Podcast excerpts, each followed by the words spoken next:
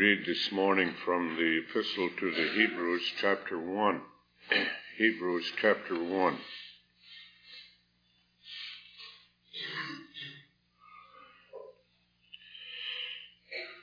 My purpose in reading from this chapter is to especially call your attention to the first uh, three verses of this chapter, which reflect on the sonship of Christ, to which we must call your attention this morning.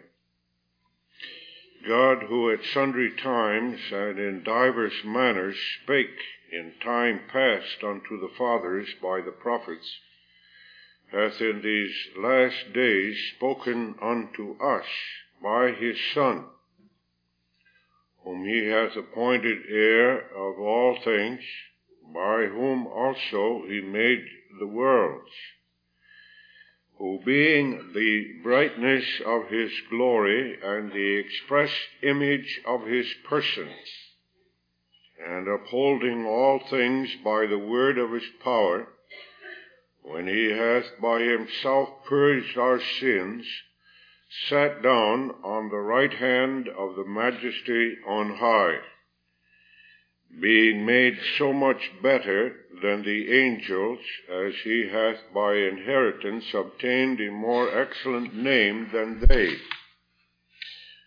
For unto which of the angels said he at any time, Thou art my son, this day have I begotten thee. And again, I will be unto him a father, and he shall be a to me a son. And again, uh, when he bringeth in the first begotten into the world, he saith, And let all the angels of God worship him. And of the angels, he saith, Who maketh his angels spirits and his ministers a flame of fire. But unto the Son he saith, Thy throne, O God, is for ever and ever a scepter of righteousness is the scepter of thy kingdom. Thou hast loved righteousness and hated iniquity. Therefore God, even thy God, hath anointed thee with the oil of gladness above thy fellows. And thou, Lord, in the beginning hast laid the foundation of the earth and the heavens are the works of thine hands. They shall perish, but thou remainest, and they all shall wax old as doth a garment, and as a vesture shalt thou fold them up, and they shall be changed. But thou art the same, and thy years shall not fail. But to which of the angels said he at any time, Sit on my right hand until I make thine enemies thy footstool. Are they not all ministering spirits sent forth to minister for them who shall be the heirs of salvation? Thus far. We call your attention this morning particularly to the instruction that is given us in our Heidelberg Catechism in Lord's Day 13. Why is Christ called the only begotten Son of God, since we are also the children of God? Because Christ alone is the eternal and natural Son of God, but we are children adopted of God by grace for his sake. Wherefore callest thou him our Lord? Because he hath redeemed us, both soul and body, from all our sins, not with gold or silver, but with his precious blood, and hath delivered us from all the power of the devil, and thus has made us his own property. With this Lord's Day, beloved, the Catechism concludes its discussion with, on the names, the chief names of the mediator, as well as the second article of the Apostles' Creed, uh, which confesses, and in Jesus Christ, his only begotten Son, our Lord. Were you here for the last two Sundays? You will recall that in the previous Lord's Days, 11 and 12, the Heidelberg Catechism dealt particularly with the names Jesus and Christ. And in the present Lord's Day, uh, concludes this discussion on these names with treatment of the name only begotten Son of God and our Lord. So you feel that this morning, in the first place, we have to deal with the matter of the sonship of Christ. And I would remind you that in question 80 or 33 of the Catechism, the purpose is not once more to lead us into a dissertation on the doctrine of the Trinity. You might get that impression when you read here, for example, in answer to question 33, because Christ alone is the eternal and natural Son of God. That the Catechism here wants us once more to uh, consider the sonship of the second person in the Holy Trinity. Father, Son, and Holy Ghost. Now, I must point out to you, of course, that that doctrine of the Trinity is basic here. No question about that. And that when the Catechism speaks of the eternal and natural sonship of Christ, it is certainly reflecting on uh, the second person of the Holy Trinity. No question about that. But it is not the purpose of the Catechism to lead us repetitiously once more into the doctrine of the Trinity. I think that's the farthest from the thought of the Catechism here. Rather, the Catechism wants us to be confronted with the question what is it that you think concerning Christ? That is, the Son of God in the flesh. Whose Son is He? Uh, so that we are confronted here with the question concerning the person and the essential sonship of the mediator, which is not a human person, as you will discover presently, but that he is the person of the Son of God. You may recall, if you are knowledgeable in the New Testament, how that more than once the Lord Jesus, when he was in the flesh, uh, confronted his contemporaries with that question. First of all, to his own disciples.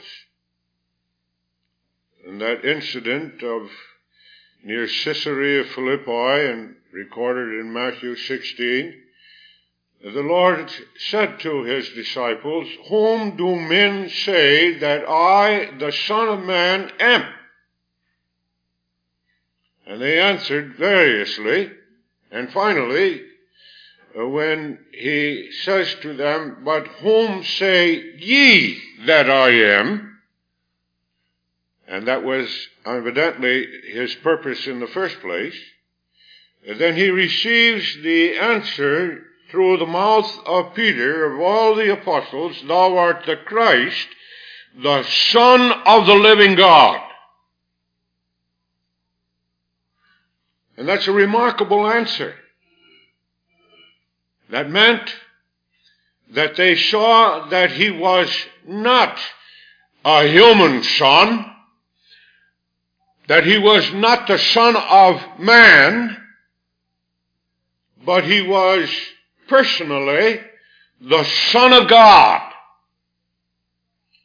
A little later, in Matthew 22, you read that Jesus confronted the Pharisees with that very same question.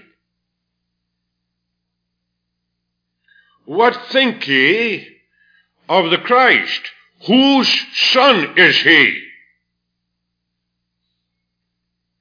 And they answered, the son of David.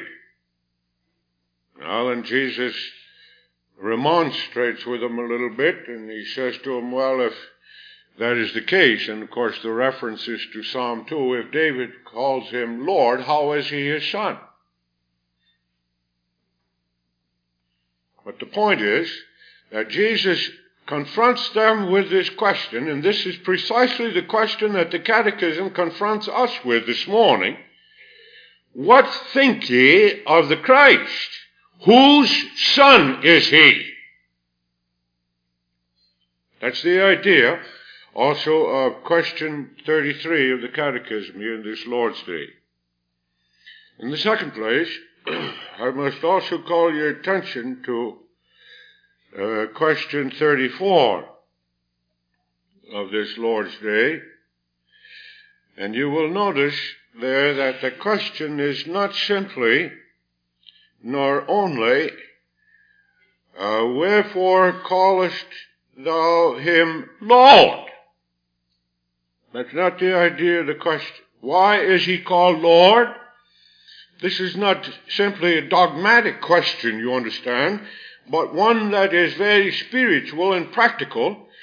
Why do you call him our Lord? And strikingly, this is also the verbiage, the wording, wording of the, of the Apostles' Creed. I believe in God the Father Almighty, maker of heaven and earth, and in Jesus Christ, his only begotten Son, our Lord. And we must notice that. It is not simply the question this morning, why is he called Lord? Why is he Lord? But what do you understand when you confess, I believe that Jesus Christ, God's only begotten Son, is our Lord? What is your relationship to Him as Lord? What is His relationship to you as our Lord? That's the question. So the catechism here remains, continues to be very practical and I am reminded here, of course, of the structure of the catechism as it is already suggested in the first Lord's Day. What is your only comfort in life and in death? And the answer to that question is also a very practical question, answer, and that is, I am not my own, but I belong unto a faithful Savior.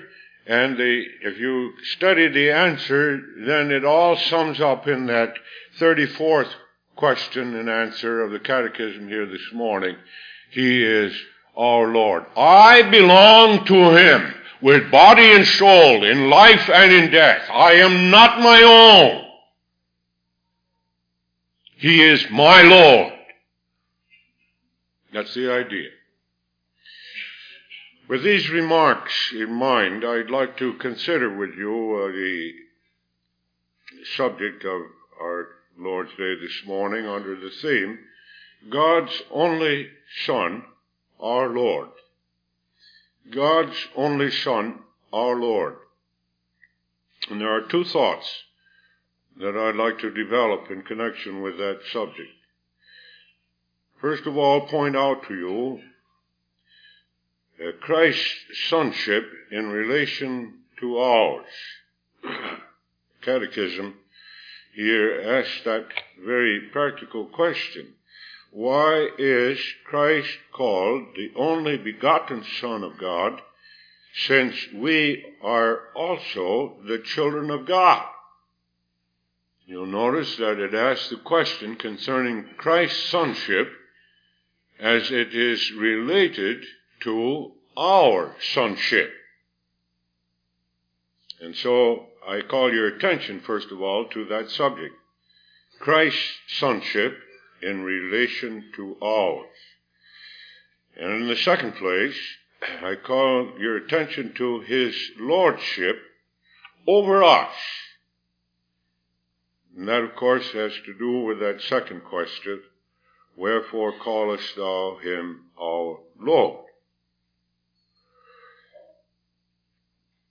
It is rather striking that the Catechism here calls our attention to the fact that relative to the sonship of Christ, he was God's only begotten. And that stresses the point that as far as his sonship is concerned, and that too in distinction from ours, that it was an essential and natural sonship. Our sonship, as we hope to point out presently, is not essential and natural. His is, and that's the uniqueness of the sonship of Christ. He is essentially, that is, according to his being, his essence, the natural Son of God. I have pointed out here before many times that uh, God has only one Son, only one natural Son. If there's going to be any others, and there are, uh, they will have to become sons in an entirely different way, as we will see presently. God only has one Son. And I must point out to you, as I suggested in my introductory remarks, that the intention here is not to go back again to our studies on the doctrine of the Trinity to discover once more the uh, three persons in the Godhead and so forth. That's not the intention of the Catechism, nor is it even the intention of the Catechism to uh, emphasize the fact that uh, the Son here is God's Son by eternal generation. You may recall when we were busy with Lord's Day 8 and the doctrine of the Trinity uh, that we called your attention to this at that time. That God's Son is eternally generated of the Father through and in the Spirit. Now that's not the intention of the Catechism this morning uh, to take us back to that subject, but it is specifically the question here, who is the man Christ Jesus? Who is he personally? That's the idea of the question. Now you all know, of course, that humanism, modernism, uh, looks upon him merely as a human following the heretical doctrine of Arius, a heretic, an arch heretic of the uh, third century.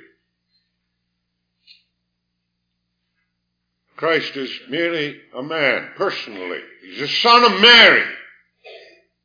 And I presume, if they want to be consistent, they also have to say he's the son of Joseph.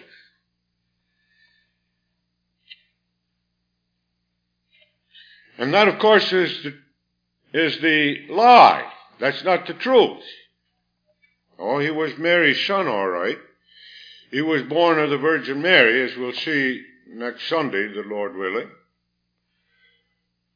But he is personally not Mary's son. Personally, he is the Son of God, the second person of the Holy Trinity. Essentially, he is not Mary's son. What Mary brought forth is uh, a child that was conceived and born in time. That's all. Fleshly, earthly, human nature. That's all. But he is personally not human.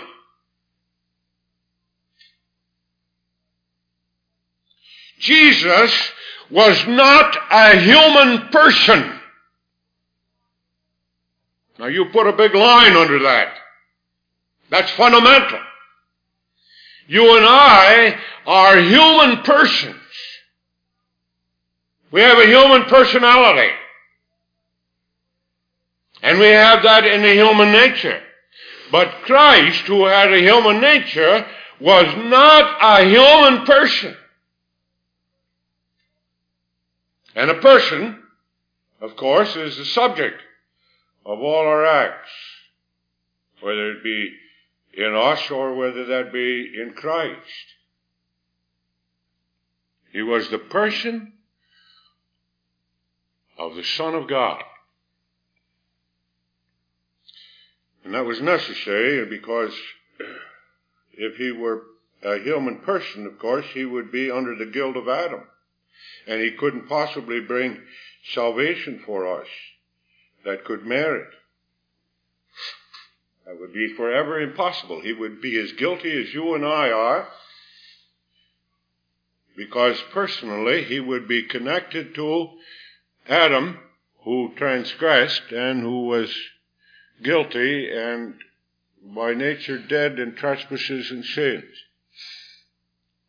He must be not a human person, but the person of the Son of God. Now that comes out in those two passages that I mentioned in my introductory remarks. First of all, in Matthew 16 and again in Matthew 22. Whose son is he? And in each instance, it is the intention of the scriptures here to have us conclude that he is the Son of God. But there are many other scriptures that clearly indicate this. You read, for example, in the Gospel of John, chapter 1, verse 1, In the beginning was the Word, and the Word was with God, and the Word was God. Now I understand by the term Word there, that is, Logos, the second person of the Holy Trinity become flesh. John says that too in verse 14 of that chapter. And the Word became flesh and dwelt among us, and we beheld his glory, the glory as of the only begotten of the Father, full of grace and truth. But in verse 1 already, it be very evident that John, who especially emphasizes the divinity of Christ, the Godheadness, the Godness of Christ, says in that very first verse of his gospel, in the beginning was the Word. That means the second person of the Trinity was in the beginning, that is, eternally. He was there. He was with God. who is eternal God. And he was God. That identifies him with the very essence, with the very being of God. He's divine.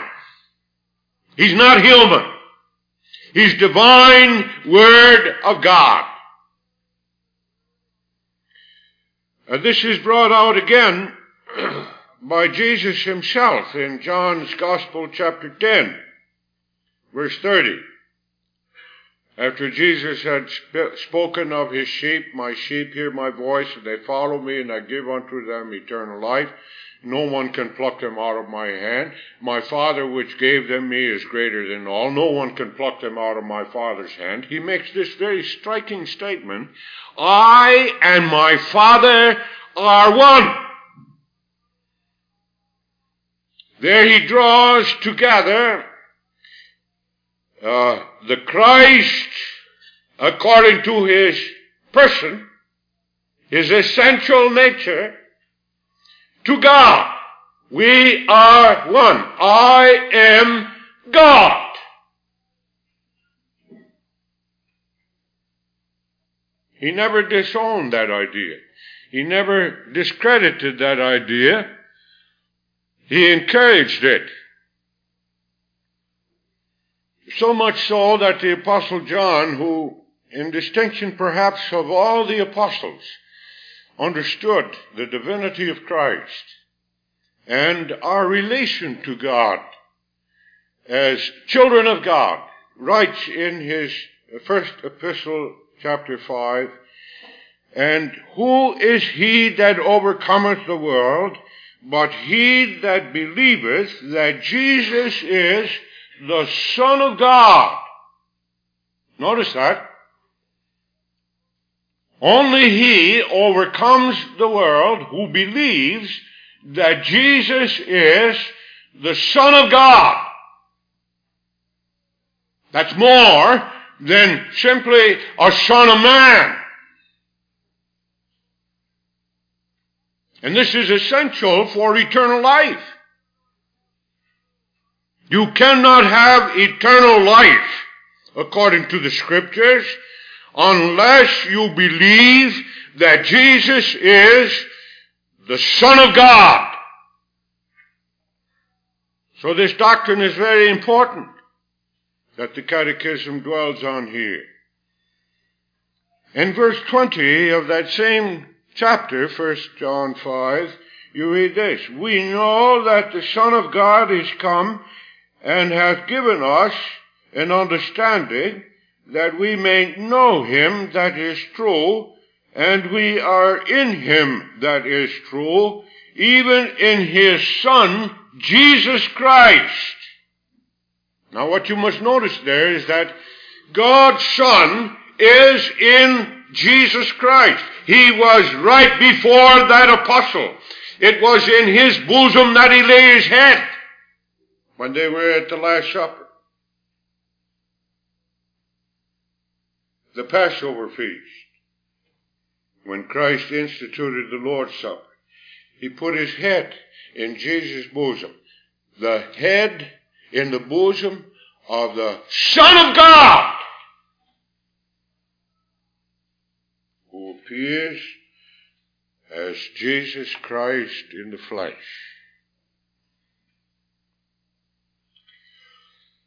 Now all the scriptures as well as our confessions, of course, underscore the truth that Christ, according to his essential nature, is the Son of God, possessing all the divine attributes. Now it is true that when he appeared in the flesh, uh, much of this divinity was covered up. You didn't see it. And that is due to the fact that he became the Son of Man, a man of sorrows and acquainted with grief. And that is why Isaiah said already when he saw him in, in a forecast, Who hath believed our report? If you look at him, he's a man of sorrows and acquainted with grief. You can't recognize him. And they didn't either, and that's probably the reason and the thinking of the adversaries that took him to the cross. They were getting rid of a, of a man who, who was an impostor, who claimed he was the Son of God, but who blasphemed when he said it. I am the Son of God. They crucified. They despised him. That's because that divinity was covered with a veil of flesh. So that the enemies conceived of him as being merely a human person and a human nature and a very evil person and a very evil nature. And they got rid of him. Only now and then in his earthly ministry did this divinity shine through the veil of his flesh. I think you have a very clear instance of that. Uh, for example, when Jesus walked on the waters, coming to his disciples in the ship, they saw the Son of God with all the power of divinity, master of the waters, walking upon the waters. You see it again in the Garden of Gethsemane. When the enemies came to apprehend him, Jesus went out to meet them and said to them, Whom seek ye? And they said, Jesus of Nazareth. He says, I am he. If you seek me, take me. Let these go their way. And they fell to the ground and became dead men. I ask you, how can you explain that they would fall to the ground and become as dead men? Unless it was that at that particular moment he allowed his divinity to flash through the veil of his flesh. They saw God before them. The Holy God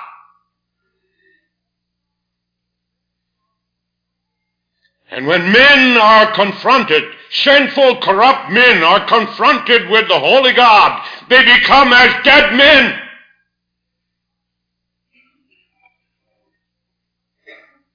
But it wasn't the day of judgment yet, not of the ungodly.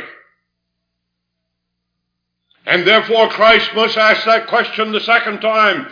Once again I say unto you, whom seek ye? And they said, Jesus of Nazareth. And then of course he covers up his divinity, and as the meek lamb is led away by them, captured as a sheep for the slaughter.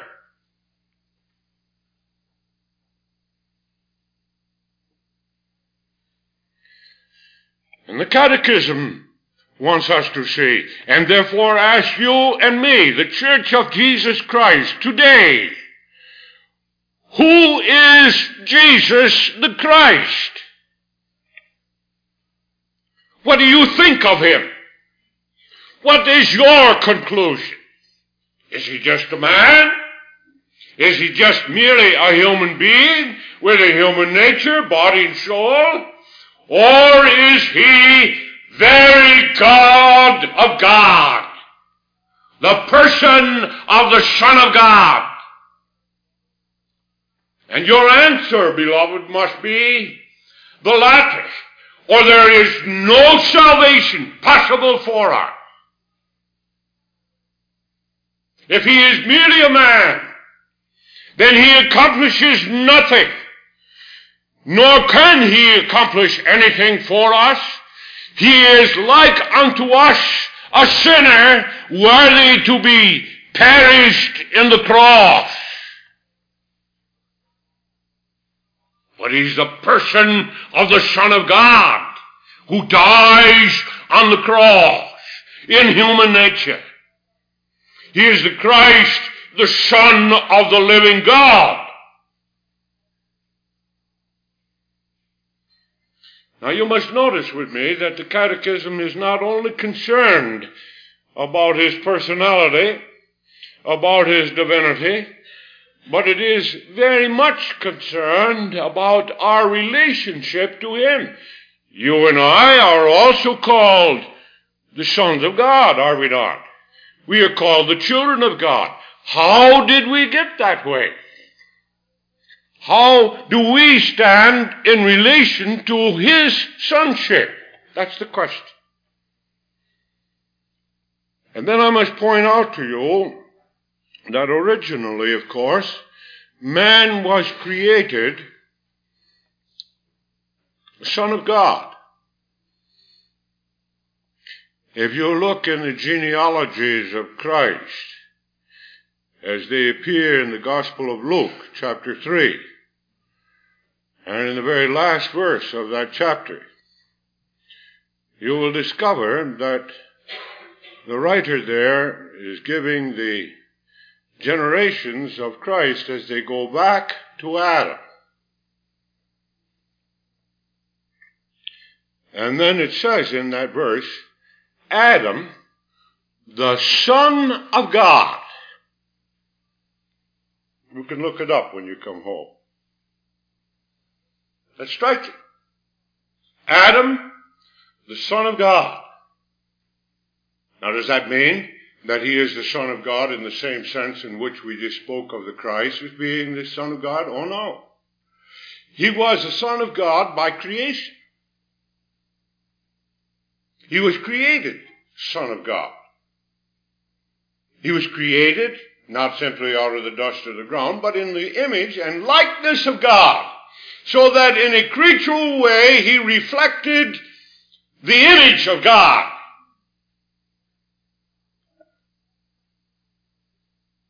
And in that sense of the word, he was the Son of God, a created Son. Now we all know, of course, that Adam fell. And when he fell, his nature was not essentially changed. He remained a man. He didn't become another creature.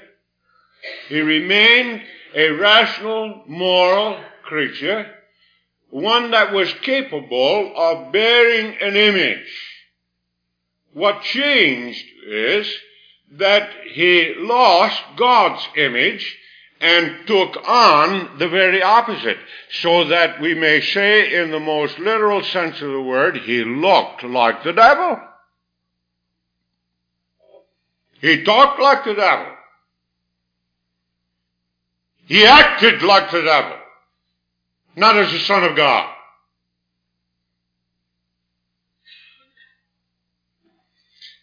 He lost also his sonship. And all that that signifies.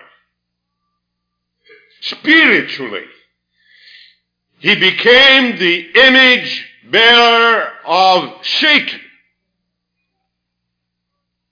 Now, God's Son, His only begotten Son, had to become a man, a son of man, in order to redeem that fallen man, not only to bring him back again to his original status in paradise, but to raise up that man unto the highest possible pinnacle of glory that God could possibly give unto the creature. And so what Christ did on the cross, beloved, is actually to write with the pen of his own blood the adoption papers of all the elect. So God makes through the work of Christ and through the Spirit of Christ sons of God, children of God, whom we profess to be.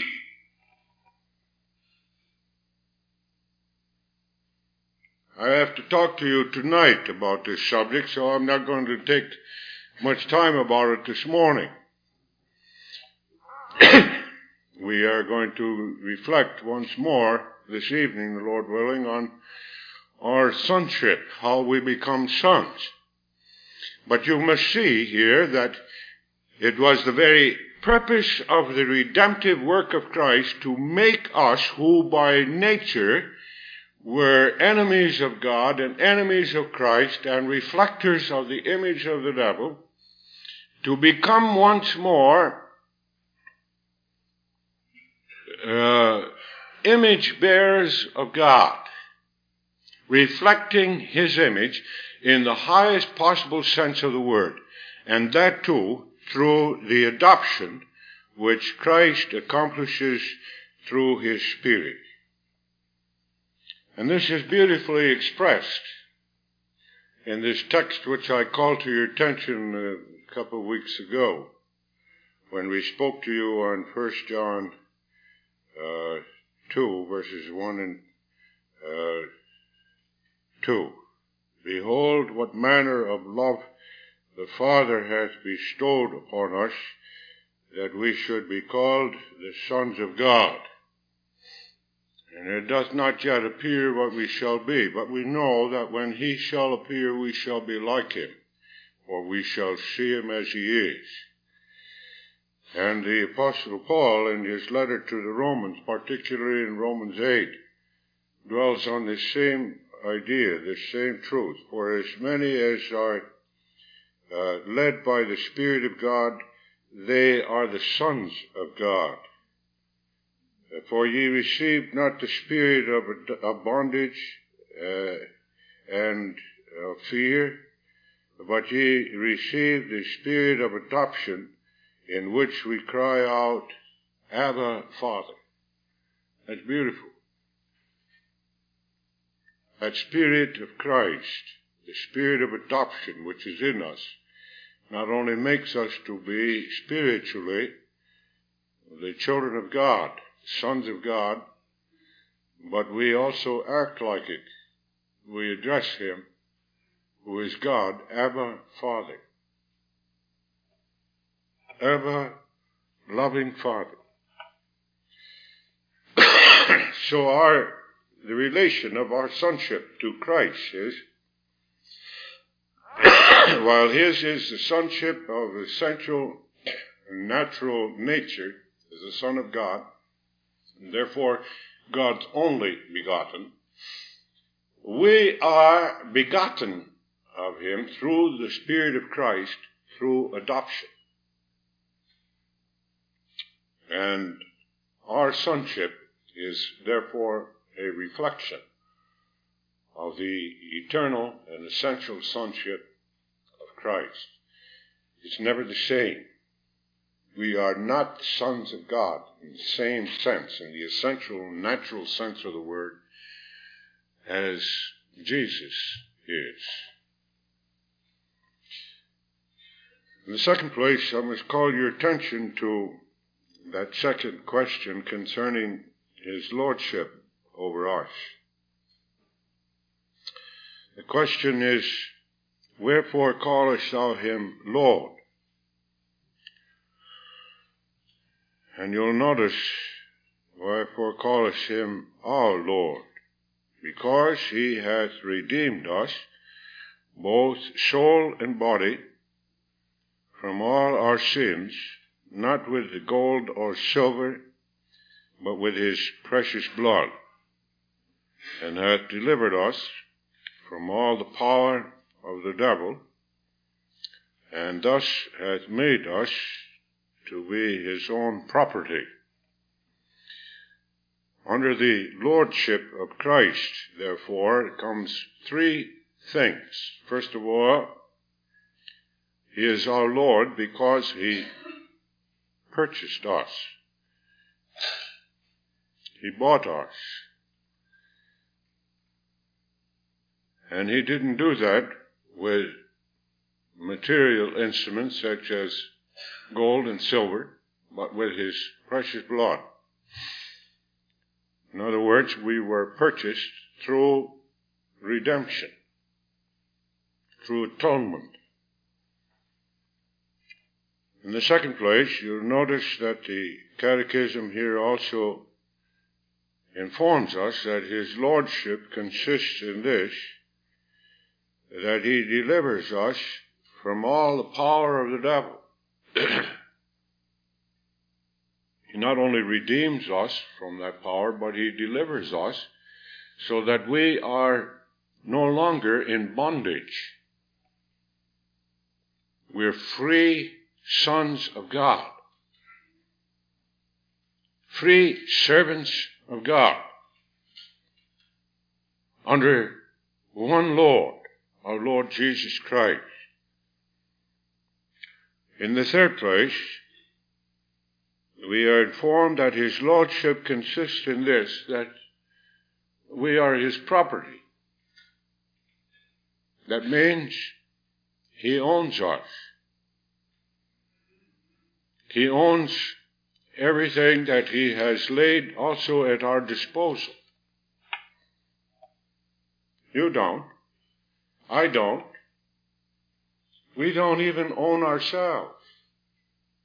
That's why I say this Lord's Day reminds you awfully much of that first Lord's Day when the question was asked, What is your only comfort in life and in death? And the answer that the Christian gives there is, first of all, negatively, I am not my own. That's the first thing that he finds out when he is saved, too. I don't belong to myself anymore. I'm not my own. That's the same thing here. He is our Lord means I don't own myself. I'm not my own boss. I can't do as I please.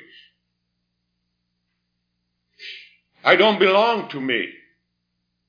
Oh, I tell you, this is a humiliating truth because, you know, as we are by nature, that is just the opposite. We take our position with that atheistic humanist who said, I am the captain of my fate. I am the captain of my soul. I, big I, I can do this. I can do that. And God comes with His word this morning and He tells you, you're nothing. All of your mastery is smashed to smithereens on the truth. Christ is your Lord. You don't have anything. You don't own a red cent. Oh, and I wish that you and I could get that in our head. You know? I venture to say most of our time we spend in wondering what we're going to do with what we got. And we look at our possessions as though these are things which we have acquired by our own wisdom and by our own ingenuity and power. And nobody has a right to interfere, to come into our kingdom and tell us what to do with it. Not even the church. You have people like that, you know. They criticize the budget system. They say, no consistory is going to tell me how much I got to give. And if you take that attitude, you are a socialist. You are a communist. You are one who says everything that is in this world is mine! And I'm going to get it by hook or crook! That's the philosophy that is so prevalent in our time. And which filters in even into our democracy today. Every man, you can explain all unionism on that basis. It all operates on the principle of I am the captain of my fate, the master of my soul. I can do with all that I have and all that I'm going to get as I please.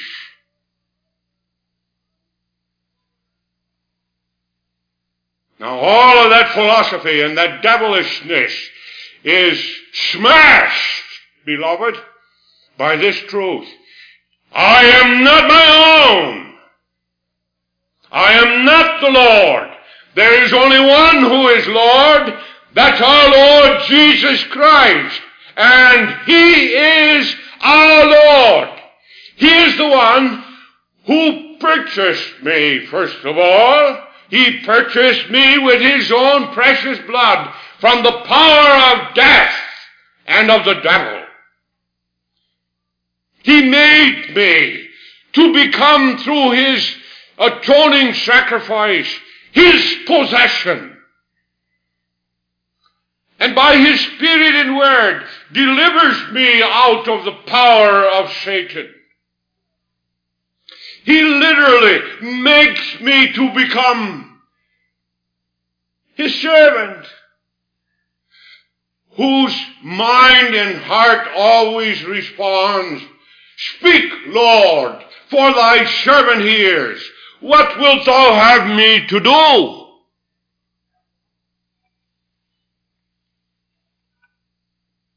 I am not my own, but I belong unto Jesus, my Lord. Oh, what a different color that places on all of our life, doesn't it? And all of our thinking.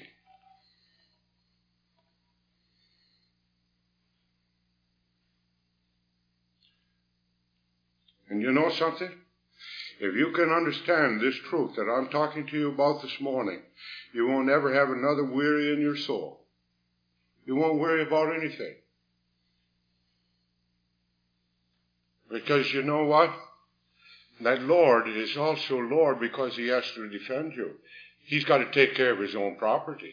You don't. You don't have to take care of yourself. He must take care of you. You have a claim on Him.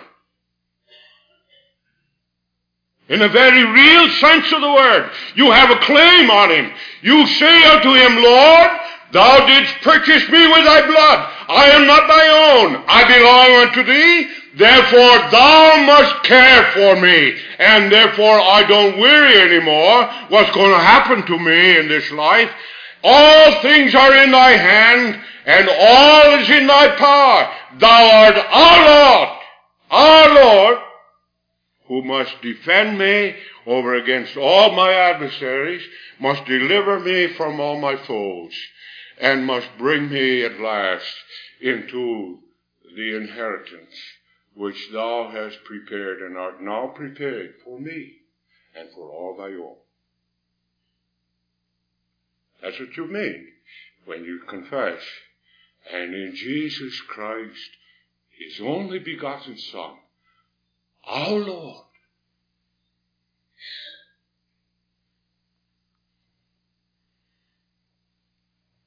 And of course, you can only say that by the Spirit of God. That's what Paul says in 1 Corinthians 12, verse 3 No man can say Jesus is Lord, but by the Spirit of God.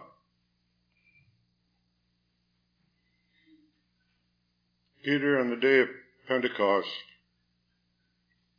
said to his audience, God hath made this Jesus, whom ye have crucified, both Lord and Christ. you understand this Lordship of Christ is that which is given unto him as a reward of merit He died on the cross, and God raised him from the dead and exalted him to his right hand and crowned him with lordship over all things. There is nothing that is excluded from his dominion and power and authority. He rules over all. And in that power, he has the ability to make all the enemies to become our servants. So that everything works together for good unto them that love God, who are called according to his purpose. Now you can understand, and so can I, the solid comfort which the children of God possess when they uh, get rid of themselves.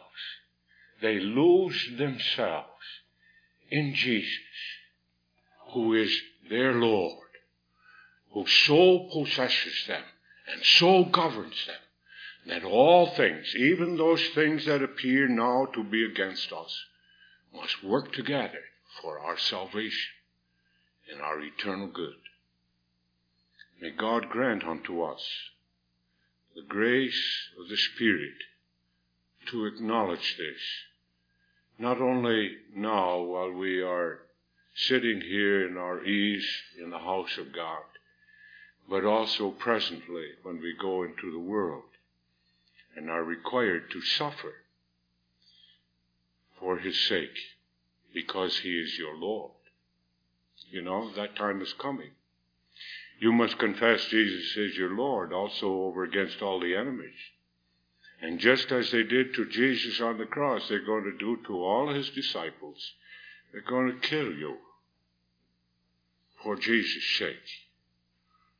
But lay hold on you don't belong to and therefore there is not a fear in your soul, but all things will work out for your everlasting good.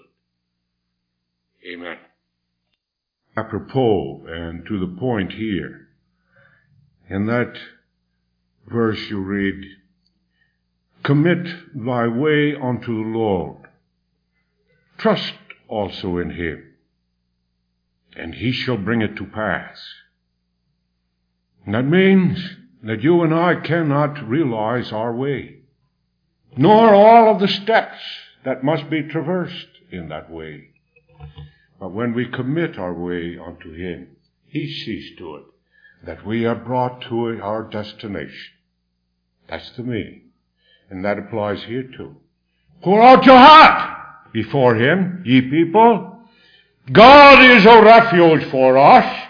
He will hear your need and supply all of them. And that means that also in this coming season, the farmer with this confidence can go out whether he gets a crop or he doesn't.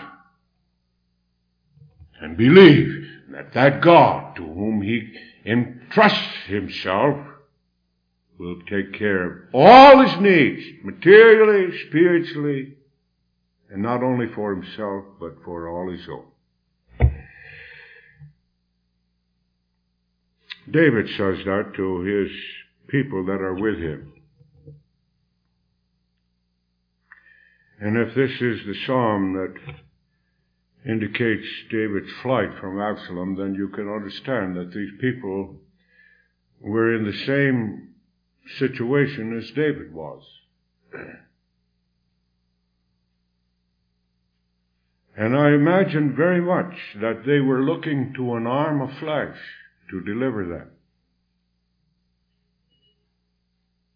They said probably to David, don't worry, David. Joab will see to it that the men in the army will protect you. You don't have to be afraid. Absalom won't do anything to you as long as Joab is on his post.